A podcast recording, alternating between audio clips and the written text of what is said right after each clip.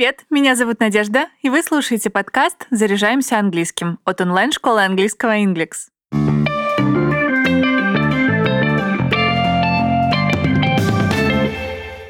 Сегодня говорим о том, чем отличаются конструкции have gone to, have been to и have been in.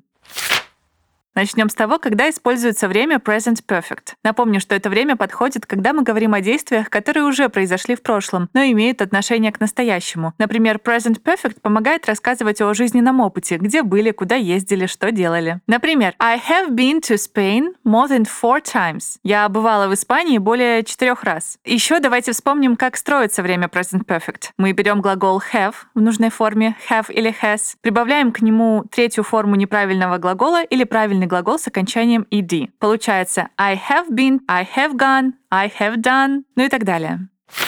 А теперь о разнице конструкций have gone to, have been to и have been in. И все по порядку. Have gone to употребляют, когда говорят, что кто-то куда-то ушел, при этом он прибыл в пункт назначения или находится на пути к нему. Приведу примеры из фильма «Гордость и предубеждение». В этом фрагменте Лизи сообщает, что ее сестра Лидия сбежала. Has anything been done to recover her? My father has gone to London, but I know very well that nothing can be done. Она говорит, father has gone to London. Отец уехал в Лондон. Следовательно, он на пути или уже там. Have been to используется, когда говорят о том, что человек где-то был и уже вернулся оттуда. Например, когда мы говорим о посещении каких-либо мест, где мы когда-то были, но уже вернулись, или же где мы никогда не были. В сериале «Игра престолов» Дейнерис спрашивает у Миссандеи, бывала ли она в городе Мейрин. Она спрашивает, Have you ever been to Meirin? Have you ever been to Meirin? Several times, Your Grace, with Master Krasnes.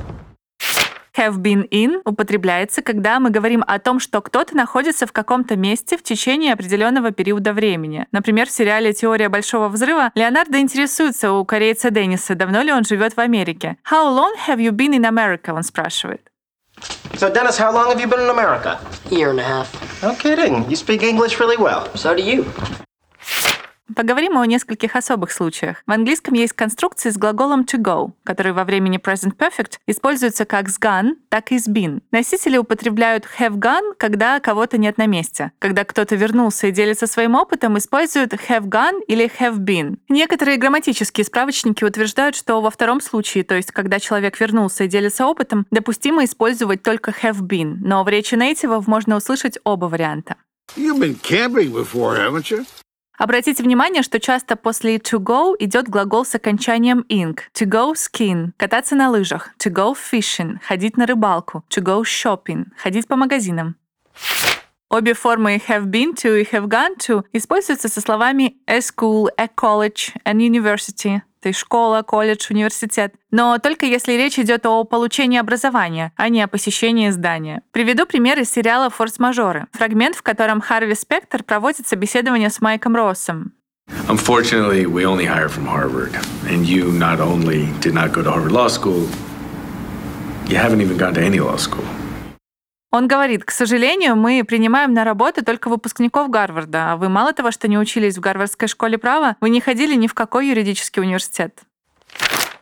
Если кратко, то из этого выпуска важно запомнить следующее. Конструкция have gone to употребляется, когда мы говорим о том, что кто-то куда-то ушел или уехал. При этом человек может быть на пути к пункту назначения или уже быть на месте. Have been to используется, когда мы говорим об опыте. Где мы были уже вернулись или где мы никогда не были. Have been in употребляется, когда речь идет о том, что человек находится в каком-то месте в течение какого-то времени. И еще больше примеров вы найдете в статье блога Inglix. Ее подготовила методист нашей школы Анастасия Пожидаева. Ссылку на статью оставлю в описании. Если вы хотите начать заниматься английским с преподавателем, приходите в онлайн-школу Inglix. При оплате уроков используйте промокод подкаст. По нему для новых студентов действует скидка 30%. Мы есть на Apple Google Podcast, Яндекс Музыки во Вконтакте. Подписывайтесь, ставьте звездочки оставляйте отзывы. А пока все. До встречи в следующем выпуске.